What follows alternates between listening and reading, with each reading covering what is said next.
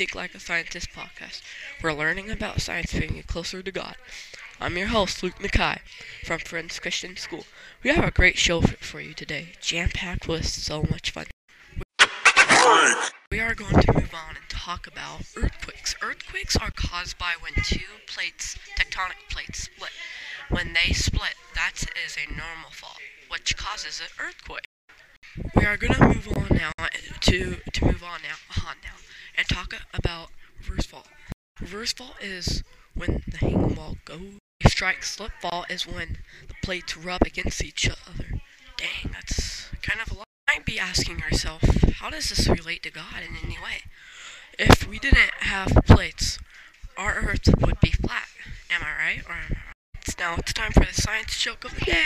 Yay! How does a normal mountain mountains? Because they smash into each other. Ha ha ha ha. Very funny. That's today's episode of Think Like a Scientist podcast. We hope you enjoyed listening. Remember that you matter, stay positive, and never stop asking questions and wondering. That's it for our, my podcast. Thank you.